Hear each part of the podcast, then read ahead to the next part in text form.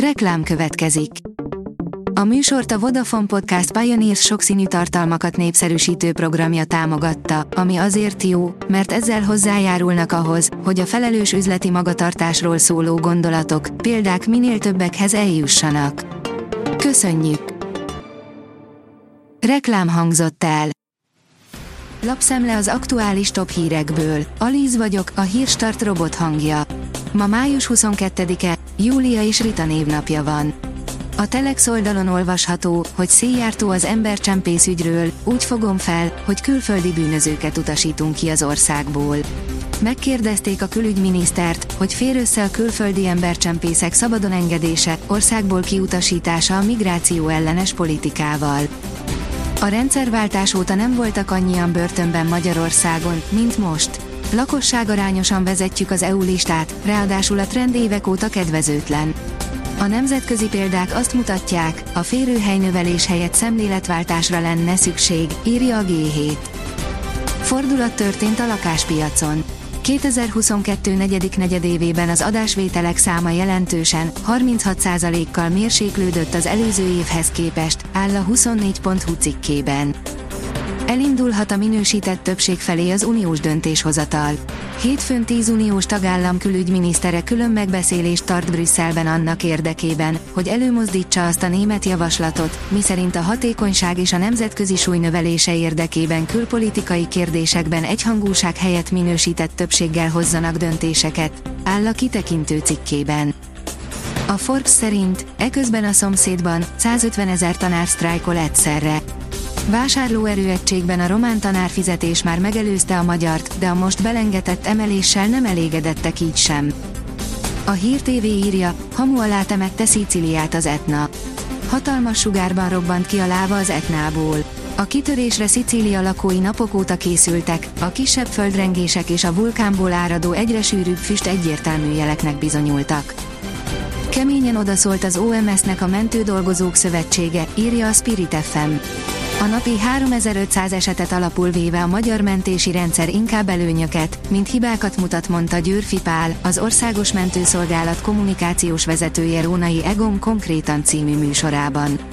A Magyarországi Mentődolgozók Szövetségének alelnöke a Spirit FM Aktuál című műsorában reagált az elhangzottakra. A 444.hu oldalon olvasható, hogy orosz területre lépett és több falut elfoglalhatott az ukrán hadsereg különleges osztaga. Szinte biztos, hogy ez maximum zavaró repülés, és nem akarnak frontális támadást indítani. Eleve egy olyan egységről van szó, amely nem is biztos, hogy létezik. Rettegve készül a pénzvilág a szupercsődre miközben az amerikai kormány 31,4 billió dolláros adósságplafonjának emeléséről szóló tárgyalásokban a felek egyelőre nem rántják el a kormányt, a befektetési bankok, alapkezelők és a pénzügyi szektor szereplői egyre inkább kezdenek felkészülni az elképzelhetetlenre, mégpedig arra, hogy az Egyesült Államok kormánya nem törleszti adósságát, áll a napi.hu cikkében. A portfólió írja, példátlan támadás történt, ukrán páncélosok törtek át az orosz határon. Az ukránok oldalán harcoló Szabad Oroszország légió még a tegnapi napon egy sejtelmes bejelentésben közölte azt, hogy hazamennek, a Twitteren megjelenő fotók és videók alapján pedig nagyon úgy néz ki, hogy ezt a kijelentést komolyan is gondolták. A vezes sírja, találtak egy kínai limuzin temetőt, lehangoló látvány. A méregdrága luxus limuzinokat kimondottan a pártvezetés számára gyártották, de ebben a temetőben nem a sorozatgyártásból származó modellek pusztulnak. A büntető.com írja, Javier Saviola ismét az FC Barcelona sikereikért dolgozik. Az egykor az FC Barcelonát és a Real Madridot is megjárt argentin támadónak jóval eredményesebb pályafutást jósoltak, mint amilyet végül befutott.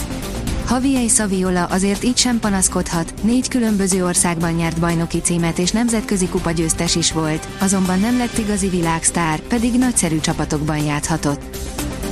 Kórházból üzent a kétszer elájuló MB1-es focista. Lirim Kastrati a pályán és a kispadon is eszméletét veszítette, áll a rangadó cikkében. 30 fokig melegedhet az idő a hideg front előtt, írja a kiderül.